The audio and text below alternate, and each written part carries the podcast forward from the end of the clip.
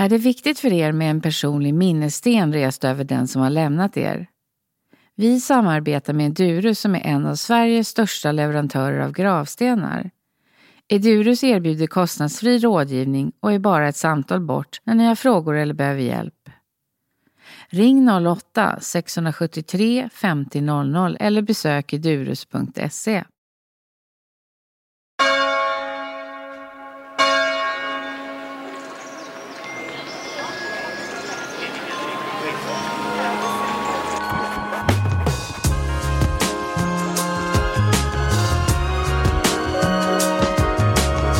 Vet du hur du vill ha din begravning?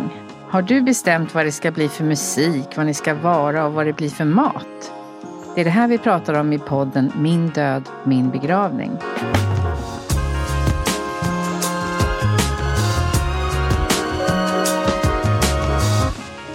Välkommen Anna Nachman till podden Min död, min begravning.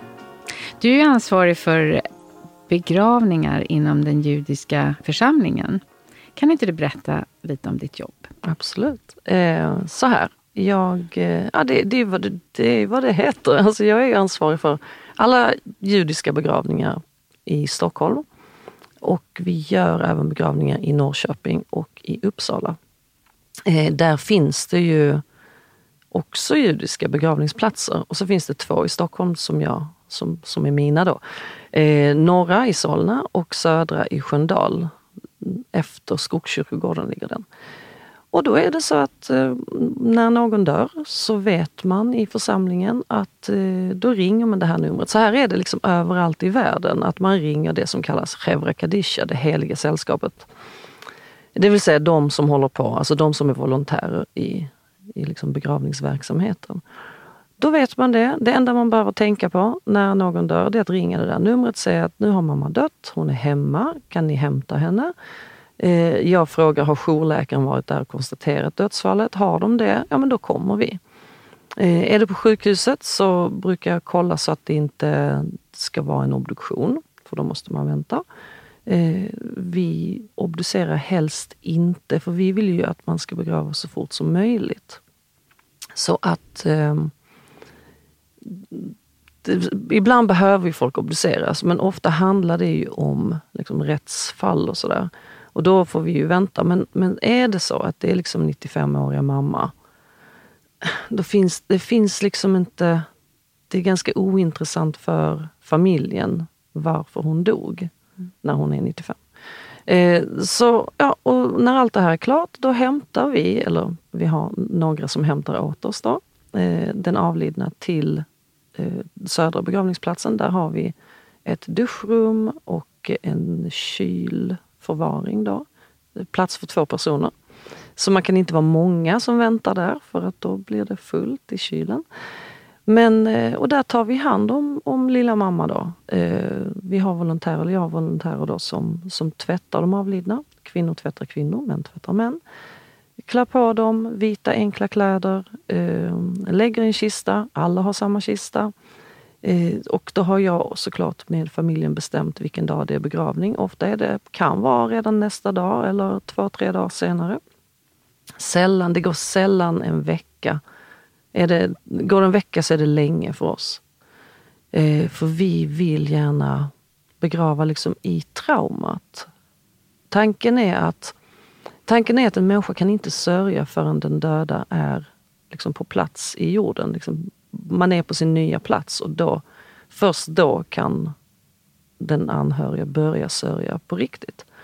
Eh, och tiden fram till dess är ju någon form av mellanperiod där man varken vet liksom upp eller ner. Och religiöst så finns det en, en, en idé att när du hör att den som är nära dig, din, din man, din fru, din syster, din bror, eh, dina föräldrar eller dina barn. Eh, om man hör liksom att någon av de här allra närmaste har dött, då, då upphör man själv att leva lite grann. Man hamnar i ett slags eh, ska säga, religiöst limbo. De som är liksom på riktigt religiösa som, som ber tre gånger om dagen och välsignar liksom all mat de äter och så vidare. De får plötsligt inte göra de här sakerna. Man får inte göra de här dagliga ritualerna. när, om jag ska liksom ta en vindruva, eh, då säger jag en välsignelse. Eh, och eh, så plötsligt får jag inte göra det. Jag äter och dricker utan att välsigna maten, vilket är då jättekonstigt för en människa som gör någonting varje, varje dag, liksom varje sekund. Eh, för att du är någonstans, du är själv liksom mellan liv och död. De döda kan ju inte välsigna maten de äter, för de äter inte och så vidare. Men du blir själv lite som en... Du är i ett mellanläge mellan liv och död själv, när någon av dina närmaste dör. Och det här vill vi ju förkorta. Mm. Det här mellanläget. Du ska ju tillbaka till livet. Du, du är ju inte med de döda. Du ska ju lämna de döda och gå vidare och leva. Så vi har rätt så mycket, ska man säga, det är ganska rituellt. Både, både begravningsakten är väldigt satt. Det, det är vad det är. Eh, och det kan vi prata om sen, för jag har ju tvingat dig att, att vara med på två judiska begravningar. Men men det är också efter, direkt efter begravningen brukar man ha det som kallas shiva, sju dagar då eh, man går hem till de anhöriga. Eh, kommer med mat, sitter med dem. Vill de prata så pratar man med dem. Vill de sitta tysta så sitter man tyst tillsammans med dem. Men i sju dagar kommer folk hem till, till eh, huset där, där den döda har bott och är med de anhöriga. Mm. Eh, och det Shivan betyder sju.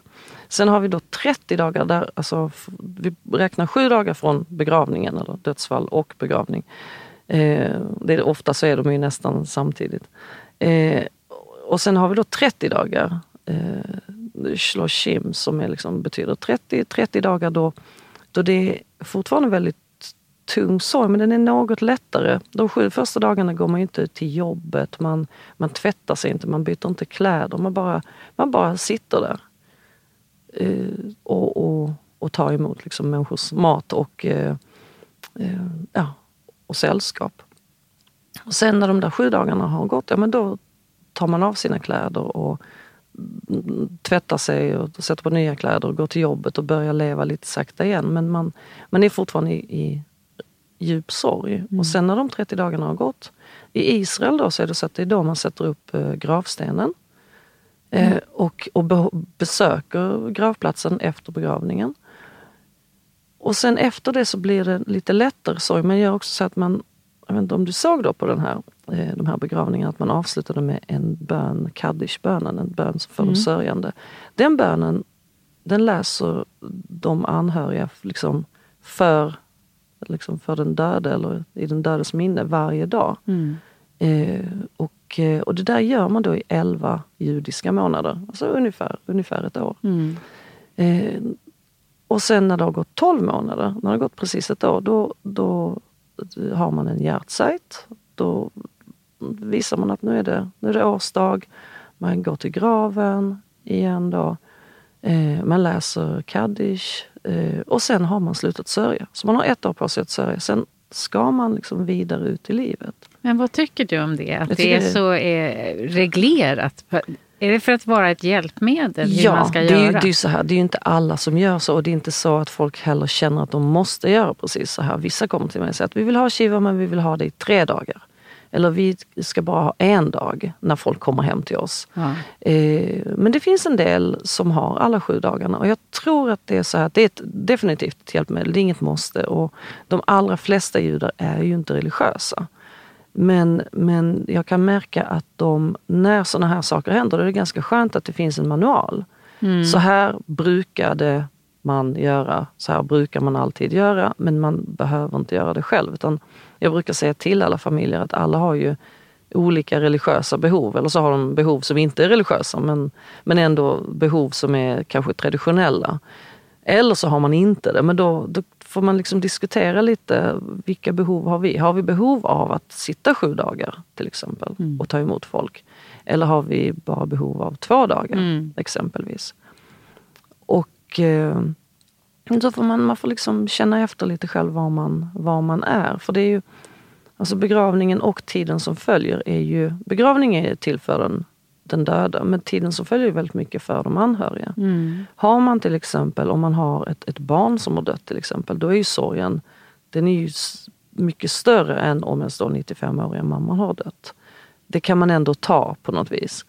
Eh, och då kanske man behöver de här sju dagarna mm. där man bara sitter hemma men ändå hela tiden blir liksom störd av vänner och grannar och, och bekanta som kommer och ger dig lite mat så att du har någonting att käka och sitter med dig och vill du prata av dig, ja men då gör du det. Du mm. kanske berättar för varenda en som kommer om, om vad som har hänt och hur det blev och vad du känner och så vidare.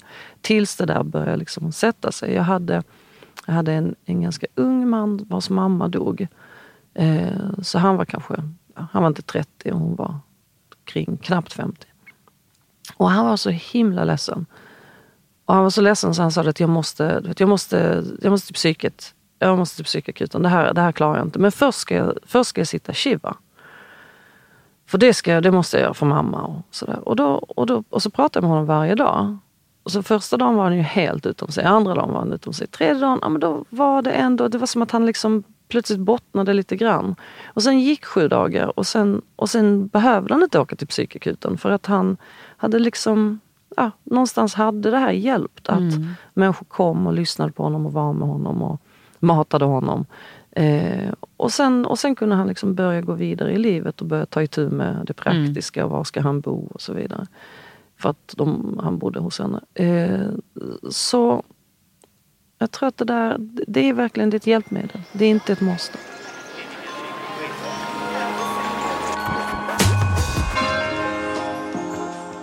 Men om man tänker på det så inom begravningar inom kristendomen eller vad vi säger så finns det ju inte egentligen någon manual eller ett stöd alls för hur man ska sörja. Och ofta är vi ju nybörjare för det är ju en olika sorg beroende på vem det är.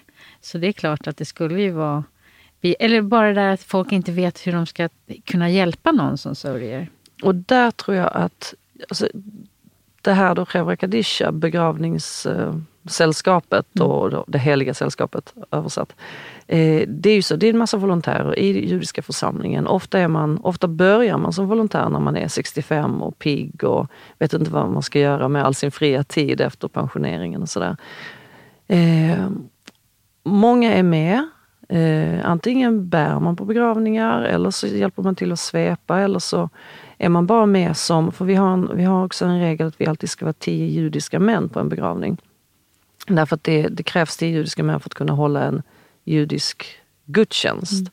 Och, och begravningsceremonin är ju också en gudstjänst. När man ska läsa den här kaddish i slutet av begravningen, då ska man vara tio judiska män. Nu säger jag det som lite ortodoxt lagd därför att eh, för vissa räcker det med tio judiska personer, kvinnor som män. Vissa räknar både kvinnor och män. Men jag, har, jag tycker om att, att man har den regeln att det är just tio judiska män. För att, till exempel, jag räknas ju inte. Eh, jag är liksom inte en judisk man. Eh, så att jag, eh, jag är alltid liksom bonus. Och då betyder det att då är vi ju åtminstone elva. Om, om det är någon som, som dör och är ensam, för det finns ju mm. sådana också. Då är vi åtminstone elva och sen så har någon av bärarna har sin fru med sig för de ska gå och luncha sen. Ja, men då är man plötsligt liksom 12 och, sen, och då blir man alltid ett litet följe. Eh, så därför håller jag på det här med, med att man alltid ska vara de där tio männen. Och det är också så att de bärare jag har, när, de, när det har gått 10 år och de är 75, då börjar de få lite ont i ryggen och lite ont i höften. Och de kan inte bära på den sidan, de måste bära på den sidan. Och är det för tungt, då går det inte. Och då får de liksom en ny roll och då blir de så här minion-män. Minion är ju det här 10. Och, och, då, och då har jag liksom ett gäng sådana också, som, där jag hör av mig på Whatsapp och säger nu, nu, är vi, ja, nu är det en ensam person och vi kommer behöva några extra judiska män så har de en, så har de liksom en, en, ja, en uppgift. Och det att det är många som är med, eh, jag menar deras barn och barnbarn vet ju också om att ja, men nu, sticker, nu sticker farfar iväg och ska vara med på en begravning. Och ibland kanske någon hänger på, ibland kan man ta med sitt barn. När vi hade den här coronasituationen och alla, alla, alla över 65 plötsligt var i riskgrupp, då hade ju inga bärare nästan. Då pratade de med sina söner och de pratade med sina vänner och så fick jag liksom en helt, en helt ny generation bärare. Och de, har, de flesta av dem har faktiskt fortsatt. Mm. Eh, och det, jag tror det är så bra att man, man, man vet, hela, hela församlingen vet att ja, men Chevran, det, det är alltid så att man någon gång vill alla liksom vara med i Chevran och hjälpa till. Eh, och eh, det gör också att man blir inte så... Alltså döden finns närvarande på ett ganska naturligt sätt. Och man vet om, man är inte så rädd att höra av sig till folk där man vet att någon just har gått bort. Mm. Så att man, eh, ja, man ringer och bara säger hej, hur är det? Man kanske inte känner dem särskilt väl, men de är med i församlingen, man har sett dem. Man säger bara hej, hej, vill du ta en fika? Eller, det, är inte så, det är inte så konstigt för en, för en jude att liksom ringa upp någon och säga du, har du det bra? Vill du, mm. Men har inte det också att göra med att det är en ganska liten community också? Tror du? Mm. Eller tror du att det är mer i förhållningssättet? Alltså, jag tror att det är bara det att det är en community. Ja. Eh, att man ser ju varandra på olika, om det, inte, om det inte är i synagogan så är det på någon aktivitet och mm. sådär. Eh, men, men just det här att, att man också vet hur man handskas med döden. Man är ganska van vid att mm. ha gått på begravningar, ha hjälpt till någonstans och, och, varit, följt med föräldrar till så här kivehus. Där, alltså, mm. Man har liksom alltid man har alltid handskats ganska sådär vardagligt mm. med döden. Det tror jag gör att man blir inte helt låst när ja, en kompis man har dött. Utan man ringer upp och säger, du har du mat? Mm. Alltså det, det, behöver inte vara något Nej. stort. Man Men, bara säger hej. Liksom. Och det, det, det vet jag vet jag folk som då har kanske både judiska och icke-judiska vänner, har varit liksom gift med någon icke-judisk person. Då plötsligt så säger de, oj, alla, alla mina judiska så här, avlägsna kusiner har plötsligt av sig och, och bara ja. säger hej. Mm. Men, men, men mina svenska icke-judiska vänner, nej, de tar lite, de tänker så här, jag ska inte störa. Mm. Så det, så det icke-judiska svenska sättet är lite, jag ska inte störa dem, de har sorg. Medan, medan det svenska judiska sättet är mer, de har sorg, vi måste ringa, vi måste vi komma måste förbi. Störa. Ja, vi måste störa. Vi måste gå dit med lite mat och vi tar med lite frukt. Mm. Mm, så det Men, tror jag är skillnad.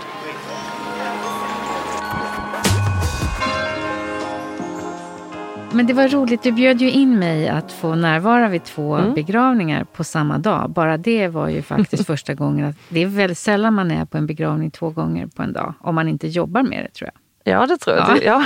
ja. och sen var det ju också liksom lite annorlunda att vara en person som inte kände någon av eh, släktingarna eller de som var där. Så det var lite som en amerikansk film. Man liksom dök upp eh, som mm. någon sån här hemlig ja, Jag tänkte på det också. Liksom. Oh, alla kommer att tänka, vem är den där blondinen längst bak? Är det... Ja, jag känner hon honom? Jaha, oj. Det, var lite, ja, men det blev lite ja, amerikansk lite film. Det var fint. Men det var ju väldigt fint. Alltså jag slogs av att det, nu var det ju utomhus. Mm. Um, man gick Eh, vi gick bakom kistan och eh, rabbinen som sjöng en vad säger man, en bön eller psalm. Och sen så stod ju alla ute mitt bland alla andra gravar eh, och bärarna sänkte ner kistan. Eh, med bårtäck, eller bårtäcket togs Tog, bort. Togs bort precis ja, innan. Så det är ju den här enkla kistan, mm. bara det var ju lite speciellt. Det är ju mer som en masonit mm. Eh, så enkelt så enkel som det kan vara. Med ja. initialer på, bara skrivet med en tuschpenna. Och det var mest för att det var två stycken kistor ja. den dagen så att man inte skulle liksom, ja. hamna men, fel. Men det var något väldigt naturligt och väldigt fint och de var väldigt olika på ett sätt. För det var ju olika människor och olika personer som mm. hade och olika, Det var ju olika Ålders. kantorer dessutom. Så ja, det var, det var olika män som, som eh, höll ja. i det.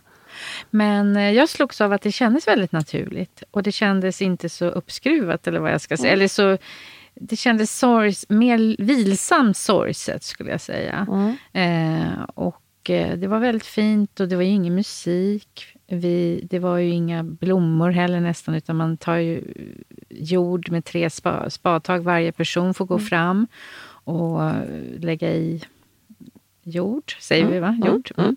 Och det gjorde väl att det blev väldigt mycket fokus på den berättelsen om personen det var det som var huvudsaken tycker jag. Att, att, eh, är det rabbinen eller vad säger vi, den som höll i begravningen? Ja, officianten. Alltså det kan vara en rabbin, det kan ja. vara en kantor, det kan vara någon som bara kan, ja. kan gudstjänstordningen och hebreiskan och sådär. Men så upplevde jag det, att det var mest fokus på att berätta om personens liv och familjen. Inte bara personen utan vilka som stod runt om. Så det tyckte jag var väldigt mm. fint. Jo precis, det är ju det som är, det är bara det här lilla griftetalet som är, som är skillnaden. Där man då har, allt annat är ju ganska likt. Det är mm. samma psalm ja. i början och i, i slutet. Och, eh, men, men och sen vet jag inte, griftetalet kan ju ibland också Det kan ju vara en, en familjemedlem som bara Ja. berättar också. Mm. Men, men den där lilla stunden är ju då till för, till för den avlidne och, och familjen Ja. såklart. Men, mm. Ja, det var jättefint. Men, och sen visade du mig runt i kapellet med fåglarna som hade flugit, flugit in. in. Ja, ja. Och också de här små utrymmena ni hade där att jobba med kisterna och Mm. allting. Men, eh, då, då berättade du också det här som jag tyckte var så intressant. Att det, det är inte familjen som har så mycket önskemål var graven ska vara. Utan allting handlar om att, att familjen eller de efterlevande ska ha så lite beslut som möjligt att ta. Det tyckte Precis. jag var så intressant. Att det var liksom, det var gåvan från er. Var ju att Vi, gör vet, allt, Ja, vi fixar allting. Du behöver inte tänka på något, vi bara bestämmer dag. När kan ni ha begravningen? Bra, då, då gör vi, då ses vi på onsdag. Nu är det så här att alltså, folk får ju ha önskningar. Man kan önska var man vill ha graven. Gravarna är ju eviga så det ligger ju väldigt mycket på mig att försöka lista ut ah, var, var man ligger bäst. om man ska säga. Jag frågar alltid var, var har du släkten?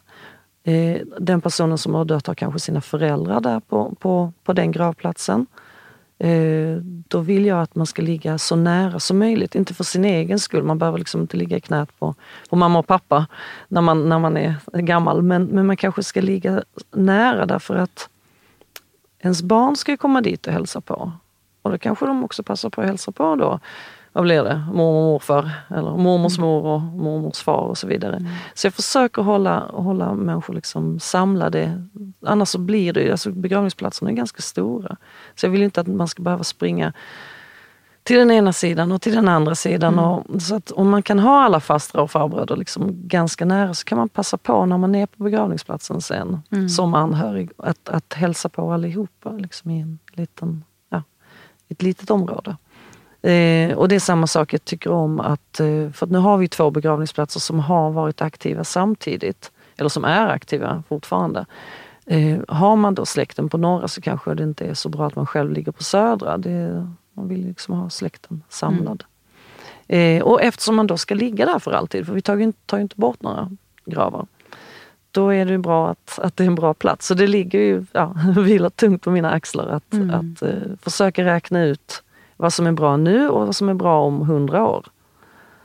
Men eh, jag vill inte låta släkten ha liksom, för mycket att liksom, fundera över. Ska han vara här? Ska han vara där? Är det inte ljusare där? Är det inte ett träd i vägen? Alltså, utan, utan det där får jag ta. ja. Annars det blir inte, det, det blir omöjligt att hinna med det på liksom en, två, tre dagar. Att ha en massa släktingar springande som börjar prata med varandra om att ja, men ska han verkligen vara på norra? Kanske han ska vara på södra. Ja. Vad är det andra att- för beslut då? Ja, men det är så, kistan, det är ett beslut man inte tar därför att Ja. kistan är som den är. Mm. Eh, bårtäcket är, det är samma bårtäcke. Eh, kläderna som man har på sig är de samma. Alla har samma. Eh, och egentligen, och, och, eh, det är ju samma musik, det vill säga då en, liksom en, en psalm eller några psalmer. Mm. Vill, vill man ha någonting utöver allt det här så det är klart att man säger så ah, men vi skulle vilja att mamma ville att man skulle spela den här, ja, men då kan vi fixa det.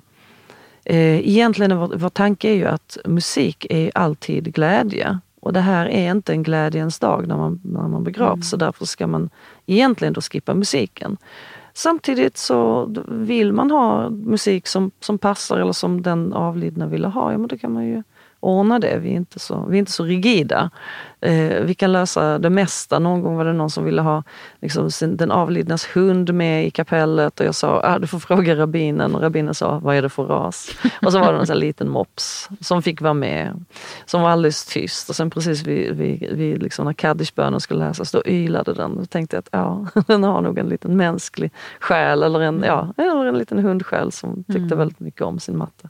Så att, så att eh, det kan hända vad som helst egentligen så länge, så länge rabbinerna kan stå ut med tanken. Eh, och jag sätter mig inte på tvären. Eh, sen, ja. Eh, men, men det som är viktigt är just det här att när du är i den här liksom, traumatiska sorgen så ska du inte behöva fatta en massa beslut för de är det är sällan beslut som, som är du är inte dig själv och de där besluten är kanske inte helt rätt i alla fall. Så det är bättre att, eh, vi tänker att det är bättre att vi, vi fattar alla de här egentligen ganska, jag vet inte, ganska enkla grejer. Kista, urna, bla bla. Alltså det är inte, vi, vi, vi, ska inte, vi ska inte låta folk fundera på, men, oj, ska, ska det vara en dyr, ska det vara en billig, ska det vara grön? Tyckte mamma om grönt? Var det blått? Alltså det där, allt det där ska mm. bort. Så vad tycker du om att det, det händer i nästan alla svenska begravningar? Eller vad ska, inte svenska, men vad heter det? Ja, icke-judiska. Icke-judiska ja. begravningar. Eh, jag tänker mig att det där är ett sätt, jag, jag, kan tycka att det är ett sätt att, att lura på folk saker när de är som eh, mest mottagliga att, att bli pålurade saker. Jag, Men jag tycker kan... att det är att lura? Ja, inte det välja? Jag. Nej, jag tycker nog att det är lite lura faktiskt. Eh, och, och, jag har mött så många personer som har jobbat inom begravningsverksamheten, alltså ja. den icke-judiska, mm. som har slutat för att de, för de säger så här, nej, jag kände mig som en försäljare. Eh, man sa det inte uttryckligen men någonstans kände jag pressen av mina chefer att jag skulle liksom sälja på dem någonting större och bättre. Mm. Och jag vet att det, att det kan vara, man kan ju låta folk välja av omsorg. Mm. Eh, men, men, eh, ja, men säg att alla kistor kostar detsamma då. Ja, ja. Då kanske du kunde låta dem välja. Men, men ofta blir det ju så att det är ändå en, en verksamhet som ska gå plus. Mm. Och, och, här är det ju inte det riktigt hos oss. Även om det är dyrt att begravas hos oss för att platsen är dyr. Alltså, och du ska ligga där för alltid. Mm. Men det här med att välja som jag är intresserad av att utforska som jag har pratat om mm. också. Det här med eh, man kanske kan påverka ännu mer hur man vill ha sin gudstjänst, mm. begravningsgudstjänsten eller hur det... Ja, in, det handlar inte bara om kistan utan liksom mm. allt annat. Vad tycker du om det då? Kan du tycka att det är något fint i det? Ja, alltså till exempel om vi, om vi tar det från andra hållet. Mm. Eh, jag tycker om att man till exempel har sin att man sätter sin egen prägel, eller ja. Ja, sin, sin mammas egen prägel på stenen. Ja. Eh, där har det också varit väldigt likt och många, jag vet att den judiska begravningsplatsen i Göteborg, den nya, där är, där är alla stenar lika. Mm -hmm. Och enda sättet att få den liksom annorlunda är att ställa den på högkant fast man kanske inte har sagt att man skulle ställa den på högkant. Så att allting är liksom samma, samma, Aha. samma. Och det kan jag tycka är lite trist. Mm. Eh, så att när folk kommer och har lite lite annorlunda gravstenar så applåderar jag i hemlighet och tycker att ja, men det här är kul. Uh, så, så att jag, kan, jag gillar ju såklart det här individuella. Samtidigt så tänker jag att det är liksom fel forum just vid, alltså det är bara som, som, som vi tänker då, just att, att personen ska ju begravas så fort som möjligt. Därför ja. man ska, inte, man ska inte ligga någonstans på, på bårhuset och vänta och vänta och vänta. Tre tänker veckor? Ja, eller mer ibland. Alltså, mm. även, om, även, om det, ja, även om det finns ett ja, Numera ska det vara en månad och så ska man vara i jorden. Men, men eh, det är inte alltid som det efterlevs och så vidare. Och jag vet ju, jag har ju liksom bårhuspersonal som är kompisar. Man skaffar ju alltid kompisar i den här liksom dödande världen därför att det är de enda som till slut liksom förstår en. Men, men de säger också att det är ingen som tänker på oss. Vi ska ta fram gamla farmor och tvätta av henne och, och liksom en mjölk i kylen är inte så härlig efter tre veckor. Och, och, och det blir inte, det blir inte farmor heller. Det är liksom mm. påväxt och lite mögel. Och, du vet, det kan ju gå relativt fort. Det finns, ju, det finns ju inga frysar. Alla ligger ju faktiskt i en kyl. De enda som har en frys det är ju rättsmedicin och där ja. hamnar man sällan. Så att, så att man, man blir ju Alltså vi vill ju inte att man ska bli, att man ska gå liksom in i sig själv utan man ska tänka på den döda först. Mm. Eh, och den döde, ärligt talat, behöver inte så himla mycket. alltså när jag är död så, så jag tror mig inte kunna, liksom, ja, eller även om jag skulle kunna höra du vet, musiken eh, från en annan plats eh, så kanske det inte är av något större intresse. Eh, alltså det som dör när jag dör, det är också mitt ego.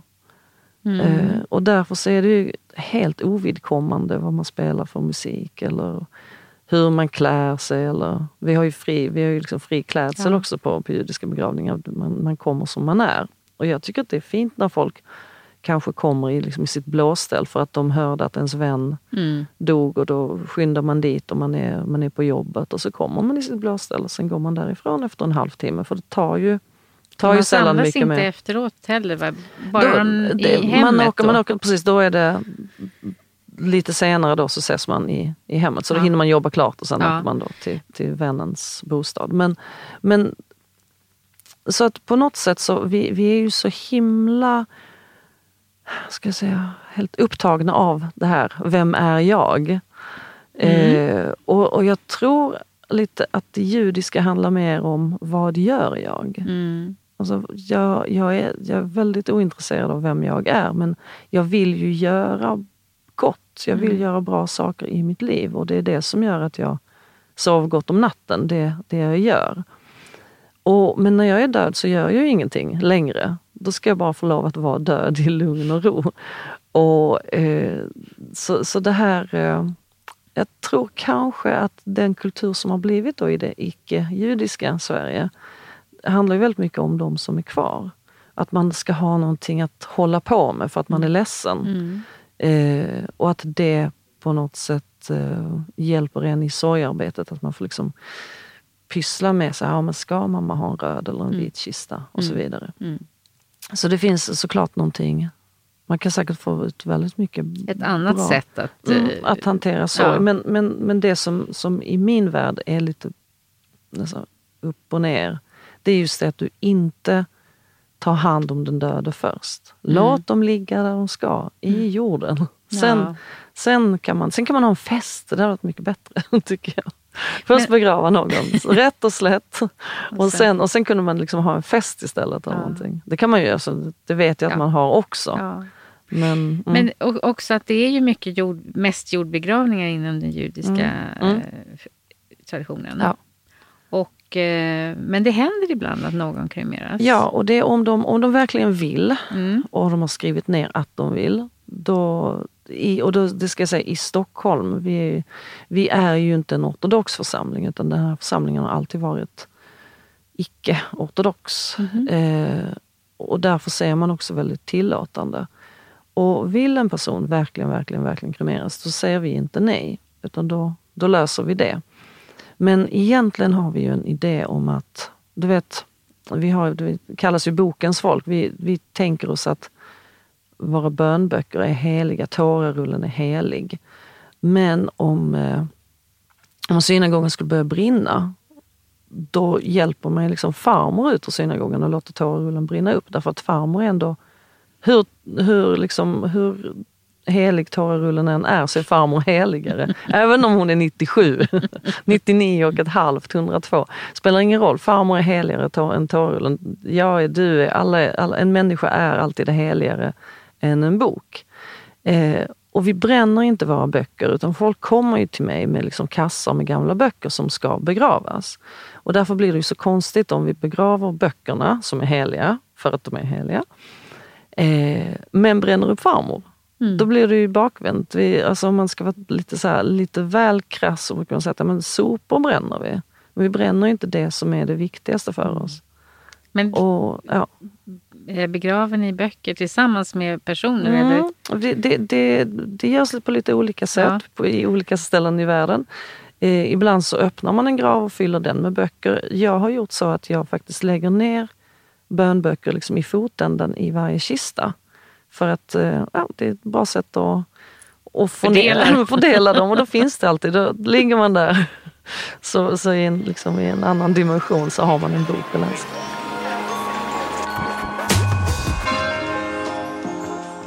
Du är ju utbildad designer eh, Mm. på Beckmans formlinje. Ja.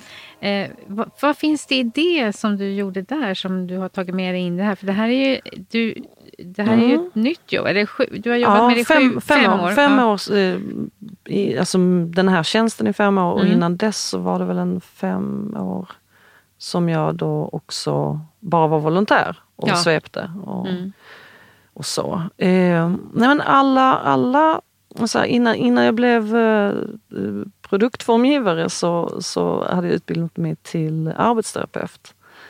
Och det ena gick liksom in i det andra lite grann. För att det är någonting med, alltså som arbetsterapeut håller du på med hjälpmedel, bostadsanpassningar och så vidare. Det finns något, något lite, lite, alltså jag, jag, jag tyckte att det fattades, det där konstnärliga fattades i, liksom i arbetsterapin. Så då gick jag vidare och blev produktformgivare. Och då, de där två hänger ihop lite grann.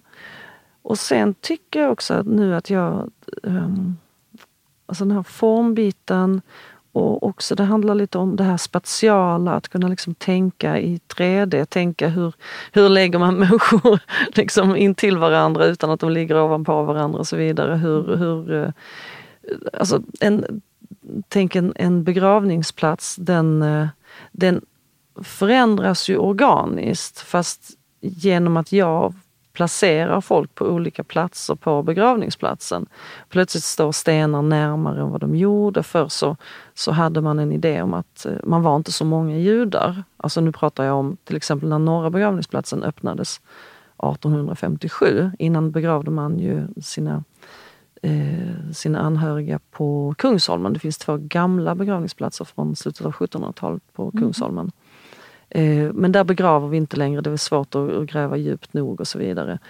Eh, men då, 1857, innan liksom krig och elände, då var judarna, de svenska judarna var ju, var ju inte så många och de var ganska förmögna. De hade fått, bara, de hade fått flytta hit för att de var förmögna och, och kunde, kunde göra saker som vi kanske inte gjorde här.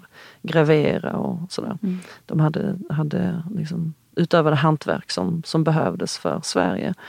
Och de var inte så många och de, och de eh, ordnade en ny fin begravningsplats och då hade de, alltså, så här, idag kan jag alltså stoppa ner två personer i en dubbelgrav mellan de här gamla gravarna. Mm. Därför att det, så, det, finns så mycket plats. Man tänkte att man inte var, man var inte så många. Man skulle Nej. inte bli så många heller tänkte man folk eh, gifte, gifte sig, liksom, gifte bort sig från det judiska och så vidare. Mm. Så att det fanns inga planer på att man skulle bli fler. Och sen så kom ju kriget och sen kom flyktingströmmar och så vidare. Och då blev man plötsligt fler och då fick vi använda de platser vi hade och, och försöka tränga ihop oss på dem. Eh, och nu fortsätter jag då tränga ihop oss. Men tränger du ihop som familjevis då eller? Nej, alltså man, du skapar nya gravar skapar, med nya stenar ja, mellan, mellan de, gamla. Ja, precis. Ja. Det, det är så förtätningsarbete. Och det då, för att komma tillbaka till, till uh, designbiten då. Det, det är ju, jag skapar ju liksom i, i det blir lite som en, som en landskapsarkitekt då plötsligt. Ja. Uh, så det finns, det finns uh, en del som är ja, som hör ihop med, med den här formbiten också. Men tror du någonting kommer att utvecklas eller kommer allting liksom att bara fortsätta vara detsamma om man tänker eh, vårtäcket eller den här lilla fina eh, behållaren för sand? Och, alltså, eller, mm. eller i, i, saker, i själva... saker, förändras, saker förändras hela tiden. Samtidigt så tror man aldrig att det förändras. Nej, utan man... Det du har sett, det tänker du att det har, så har det alltid mm. varit. Mm. Eh, och judiska begravningar har ju också förändrats genom tiderna. Förr så hade man ju, om vi då pratar för länge sedan i, i Mellanöstern, du vet det är varmt, det är öken, då la man folk i små grottor. Du la gamla farmor på en, på en så stenbädd mm. i grottan. Och så kom du tillbaka sen efter ett år och då var hon bara ben. För det där torkar ju väldigt fort mm. där. Och då hade man liksom som en, som en behållare under den här bänken. Såna här, såna här har man då hittat liksom, mm. arkeologiskt. Eh, och då tog du benen och så la du ner dem där i, i, den där, ja, i det här rummet under. Och där låg ju liksom farmors farmors ben också. Ja. Och det var då man liksom, då fick man vara medicina. Mm. Eh, och det, var, det sägs att det var så det här Revra Kadishas ja, började därför att ibland när farmor låg där så dog farfar tre månader senare. Då skulle du in där i grottan till, till nästa bänk och farmor var inte helt Ja, hon var inte helt ben då och det var lite, lite sådär, mm. lite läskigt. Och då sa man att ja, men de som håller på med det här, det här är det finaste man kan göra. Och då fick man folk att, att hjälpa till då, volontärt i det här och känna att de, var, att de gjorde liksom ett väldigt viktigt Aha. arbete och, och, att de hade en ganska hög status inom församlingarna. Eh, men så, så, gör vi ju inte idag. Mm. Och i Israel till exempel så begravs man utan kista, bara i svepningen. Och, det här, och det, i Israel så är begravningarna ännu enklare, mycket enklare än här. Det är verkligen ner i jorden snabbt, snabbt, snabbt. Uh, och eh, i Sverige så har vi alltid begravt med kista. Men nu har vi en stor muslimsk befolkning som, som blir gammal och begravs här och de vill begravas utan kista. Så det som förr i Sverige var ett liksom big no man måste vara alltid tvungen att mm. begravas i kista. Det luckras ju också upp. Ja, det. Så det är möjligt att vi också, om vi skulle vilja, plötsligt ja, gå tillbaka till våra rötter och begrava utan mm. kista. Så att eh, det är klart att saker förändras. Mm. Det gör de alltid. Sen, sen vet jag att vi har en del som, som vad jag kallar för hybridbegravningar också, när folk vill ha någonting de vill ha det judiska men de vill ha lite annat också. Eller de vill ha någonting som mer liknar en borgerlig ceremoni men de kanske vill ha något, något judiskt inslag i den. Så att det finns, mm. det är klart att man lite grann gör som, ja, som man själv vill. Men eh, det jag tycker att vi slipper genom att alltid begrava liksom likadant och väldigt fort, det är att vi slipper ha tvister där folk börjar prata om att men mamma ville så och mm. Nej, mamma ville se. Hon ville ha röd, nej hon ville ha gul. Alltså, det, det, där, allt det där, vi slipper det. Vi har väldigt få tvister mm. mm. därför att vi begraver så fort och, mm. och, vi gör bara som vi alltid brukar göra. Och sen får man kanske tvista om arvet istället, men ja, då, är inte jag, då är inte jag med. Så, att, eh, så den biten slipper. Men jag, jag slipper liksom den första, första möjligheten mm. till, till tvist ja. i och med att vi ha en så här, det här är paketet. Så kan man ändra lite i paketet mm. men paketet är väldigt satt. Ja. en annan intressant sak som handlar lite om det du berättade om hur, hur man nu begraver i Israel till exempel. Det var ju att det var många jättefina tycker jag, gravstenar och väldigt Eh, ja, intressant ur ett typografiskt perspektiv. Eh, men att det ligger små stenar ovanpå som jag mm. undrade över. Mm. Och där hade ju du ett svar eh, också som du får gärna mm. berätta. Ja, men, vi, precis, när vi, kommer, när vi går till en judisk begravningsplats så tar vi med oss, eller plockar upp på vägen en, en liten sten som vi lägger på graven som en ja, symbol för att vi har varit där. Eh, och då brukar folk säga, men var, varför? Och då, det finns ju olika svar, men ena svaret är så att ja, men alla har ju råd att plocka upp en sten men alla har inte råd att ta med sig en fin blomma. Så det finns någon så här jämlikhetsperspektiv. Men jag tror ju att det mesta kommer alltid ur liksom någon slags historisk... Eh, det har hänt någonting förr och, och därför håller vi fast vid det. Och jag tror att när man förr, förr, förr då, nu är vi tillbaka i Mellanöstern och i, i öknen, eh, när man skulle begrava någon där då kunde man inte gräva så djupt för sand låter sig inte grävas i. Så att graven var väldigt, väldigt grund. Och då fick man lägga stenar ovanpå graven istället som ett litet stenröse över, över den döda. Och sen så gick man ju, går man ju tillbaka till graven och då är det alltid stenar som faller av eller något djur har varit där och nosat och flyttat mm. på någonting. Och då tog man med sig stenar som liksom fyllde på röset för att man liksom skulle låta graven bestå. Eh, och där tror jag att då var man så van vid att man, man tar med en sten. Mm. Så därför tar vi med då stenar och lägger. Mm. Och ur ett, ur ett då designperspektiv så är det bra att veta att det är bra att ha en, en gravsten som är platt ovanpå. Annars är det väldigt svårt. Det finns ju, ibland gör man liksom en sten som är, som är rund ja. eller sådär och då är det jättesvårt att lägga. Då får man bara plats med en sten på ja. toppen och ja, sen resten trillar ner. Så det, det, finns mycket att tänka på. Jag vet att vi har ju en, en, eh, en eh, konstnär som heter Annie Winblad Jakubowski som, eh, som har gjort ett arbete eh, där, hon, eh, ja, där hon tipsar lite om olika sorters stenar som man kan ha. Och olika saker som man kan skriva på stenarna också. För de är mm. också ganska, vi brukar, vi brukar ha liksom Davidsstjärna upp, eh, namnet på svenska, namnet på hebreiska. Man har ju hebre, ett hebreiskt namn och ett civilt svenskt mm. namn ofta.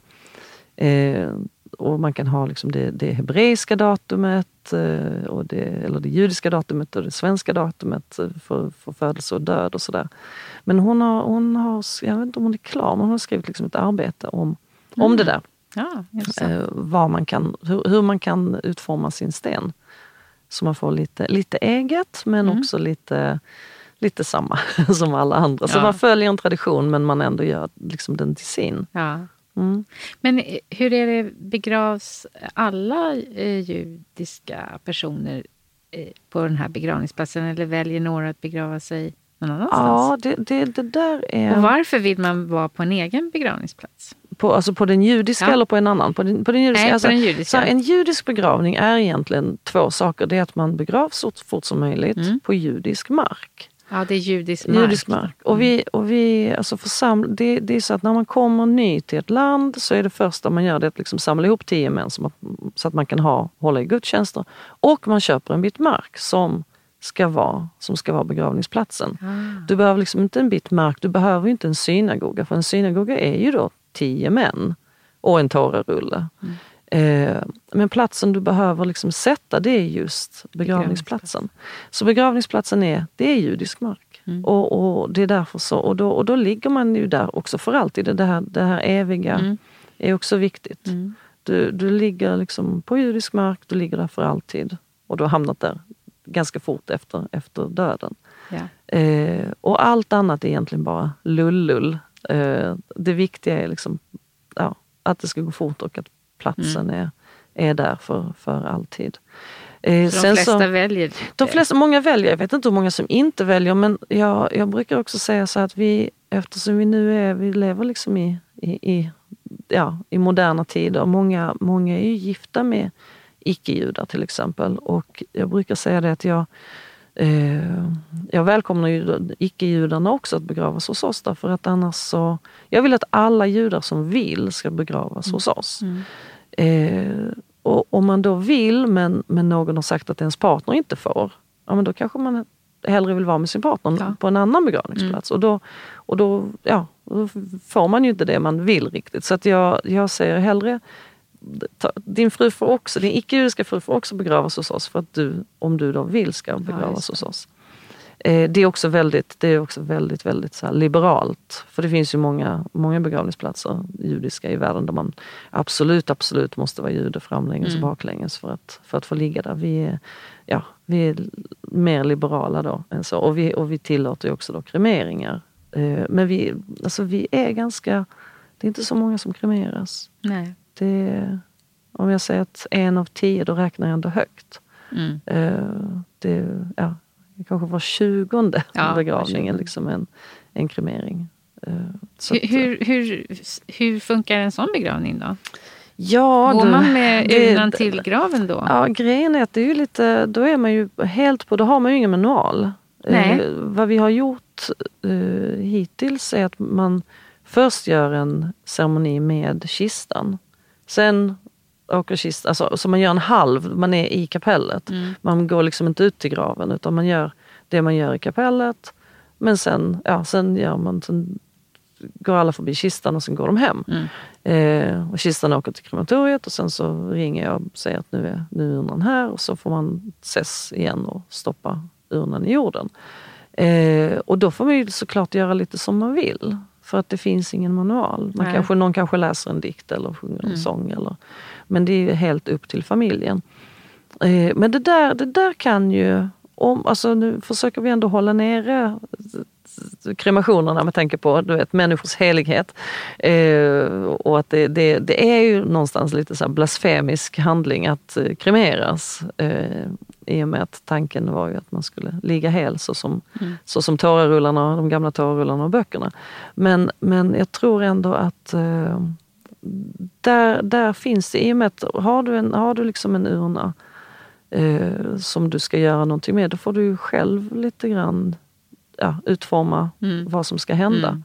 Så det finns en, en lite större frihet kanske i, i det. Alltså det bara blir så därför att jag, har, jag vet inte vad jag ska... När folk säger hur brukar man göra så säger jag att alltså brukar och brukar, jag vet inte. Eh, så att, eh, jag vet inte vad som kommer hända i framtiden men jag tror att vi som församling vi gillar att, hålla, att ha någonting att hålla oss i. Mm. Sen är det mycket möjligt att man ändå kommer med fler och fler önskemål sådär. Men jag har inte sett det, på de här fem åren har jag inte sett så mycket fler att oh, men jag vill detta och jag vill detta och mamma hade den och den önskan. Mm. Man brukar liksom önska att ja, gör som ni brukar göra. Mm.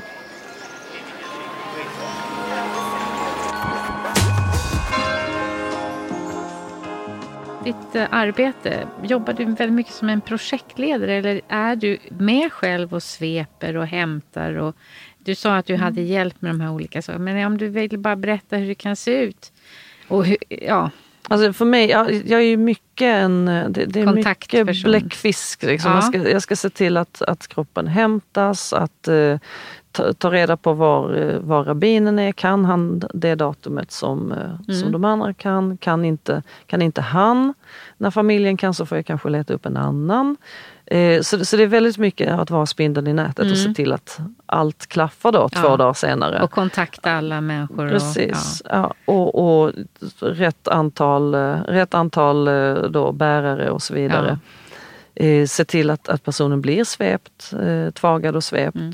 Och Ibland gör jag det själv i och med att jag, det är ändå en heltid och jag finns ju, jag finns ju där. Mm. Och, och, kan, ja, jag, jag behöver inte komma, komma bort från jobbet för att hinna svepa någon. Utan, men men jag, jag tar ju alltid hjälp av, av, jag har ett gäng damer på, på min WhatsApp-lista för damer.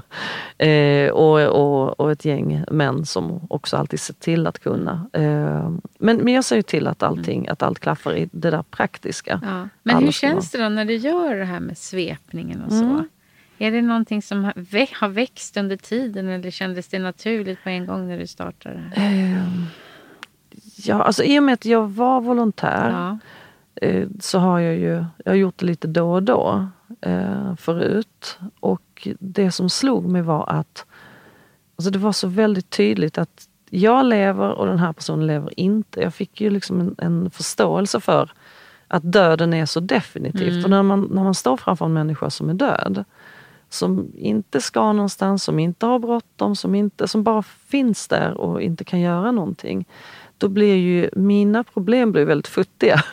alltså det, det, är verkligen inget, eh, ja, jag kan, jag kan inte gå och gnälla på saker när, när jag jobbar med folk som är döda. För när man är död då har man, alltså på ett sätt har man ju inga problem men man har ju, man har ju heller liksom ingen, ingen möjlighet att göra någonting. Mm. Så att jag kände mig alltid liksom lite mer levande när jag gick ifrån en sån här tvagningssituation.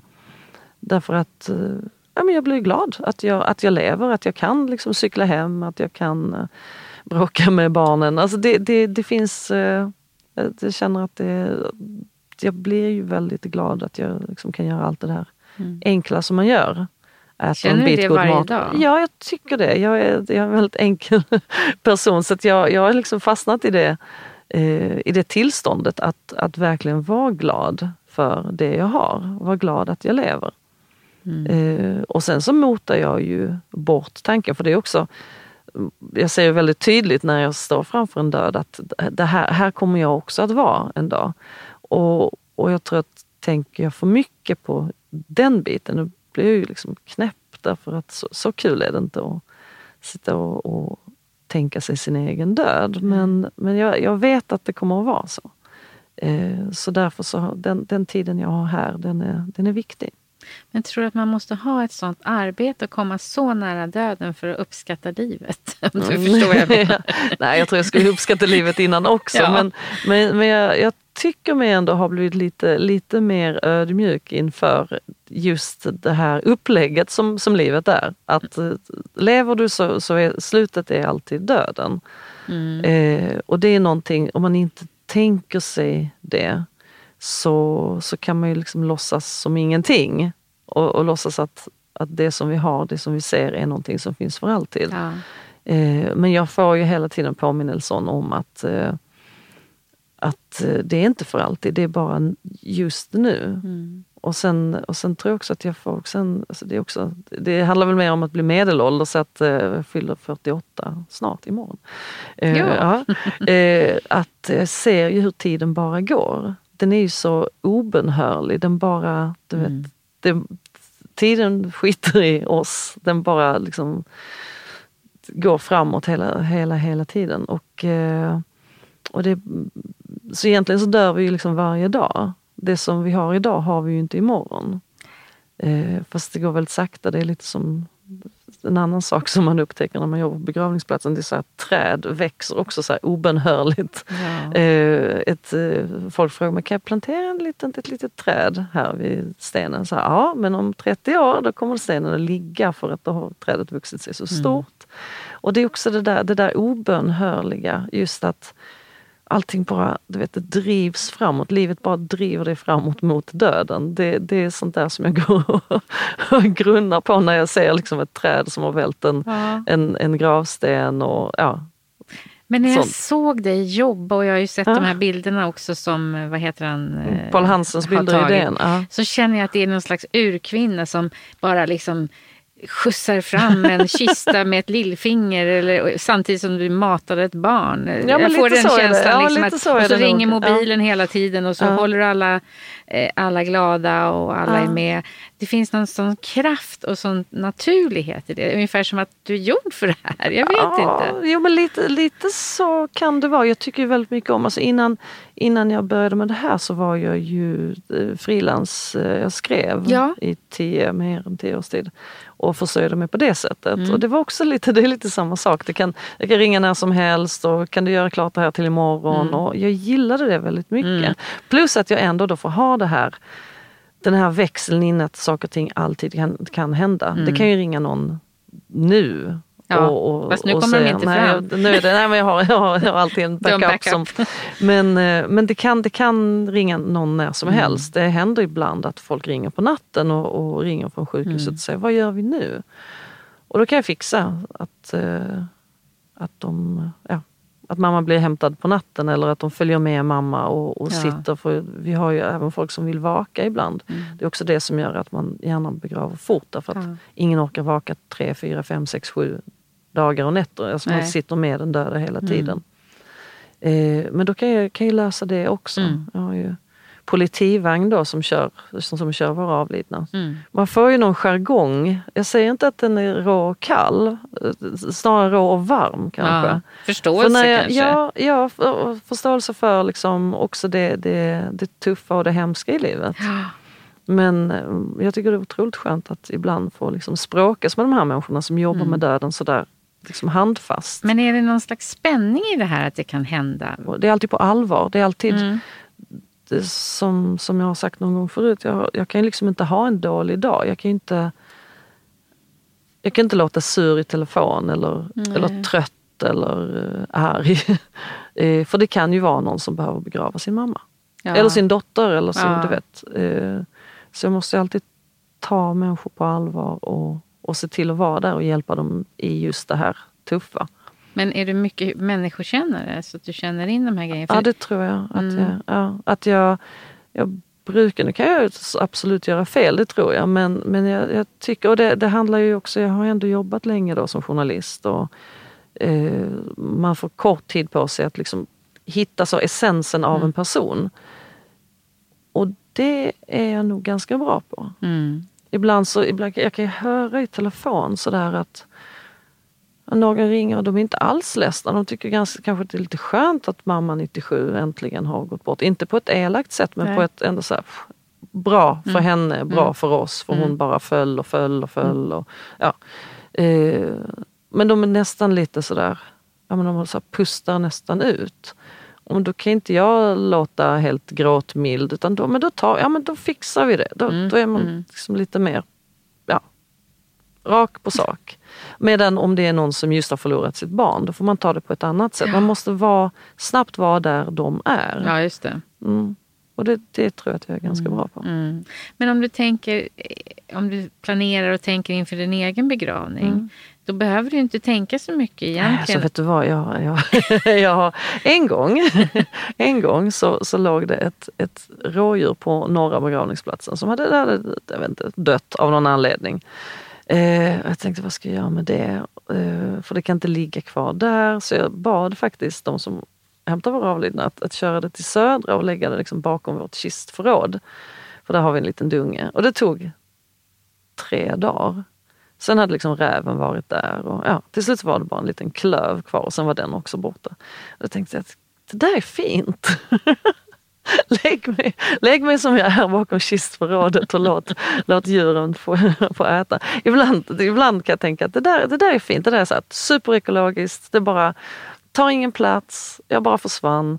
Eh, men, men du ska inte vara sån för jag tror att kanske mina, mina barn vill ha eh, ja, någonstans att gå och så vidare. Så jag kör väl liksom en klassisk judisk. Mm. Eh, men, men jag tyckte att det där var fint. Just, just när jag såg, när jag gick liksom, tittade till det där rådjuret. Jag bara såg hur det blev liksom mindre och mindre kvar. Mm. Och det gick så väldigt fort och sen, och sen var det inte ett spår. Eh, det var väldigt fint. Men tror du att du behöver tänka mindre på att planera din egen begravning? Ja, på grund av... Ja, eh, jag, jag, tror jag behöver, inte, jag behöver inte tänka utan jag... Ja. Hade jag haft specifika önskemål då mm. hade jag liksom skrivit upp dem tydligt sådär så att inte mina barn skulle börja fundera på mm. vad ska vi göra med mamma och vad ville hon egentligen? Men jag, jag, jag, tror att de vet att äh, det är, bara, det är bara att ringa. Jag vet inte vem man ringer. När, jag hoppas att, att jag hinner både pensionera mig och, och, och få någon, som någon annan som, som sitter på den här posten när det är dags att ringa. Men det finns ju ett journummer, det är bara att ringa det. Det är alltid någon som svarar. Eh, och sen, och sen låta, låta det bara Hända. bli vad det blir. Mm. Som sagt, det är inte det, det, ska inte vara någon så uppvisning i vem jag är. Jag, jag visar vem jag är här och nu. Mm. Sen blir jag gammal, sen kommer folk ändå glömma bort mig. Om jag får lov att bli gammal då. Eh, så det finns liksom inte så mycket att finns inte så mycket, så mycket show kvar när det, när det är dags för begravning. tänker jag. Ner, ner i jorden bara, sen blir det bra. Show eller inte, det får vi alla få reda på längre fram i livet. Men jag tackar dig så mycket att du kom hit och att du bjöd in mig på begravningar på Judiska begravningsplatsen Södra. Det var och, jättefint. Jättefint att, komma, att du kom och jättefint att komma liksom komma till närmare. dig. Ja. Ja. ja. nej, du får gärna komma igen. De är, judiska begravningar är öppna för alla säger man. Så att det, det, är bara, det är bara att gå dit. Uh, ja, nej, men det var fint att ha dig där och, var, och att du fick vara den där den här mystiska blondinen ja. längst bak. Och spännande att höra om eh, alltså så mycket som vi inte känner till, många av oss inte känner till om man inte är judisk eh, själv. Så att det var väldigt spännande att ha det här. Stort tack! Tack så mycket. Tack!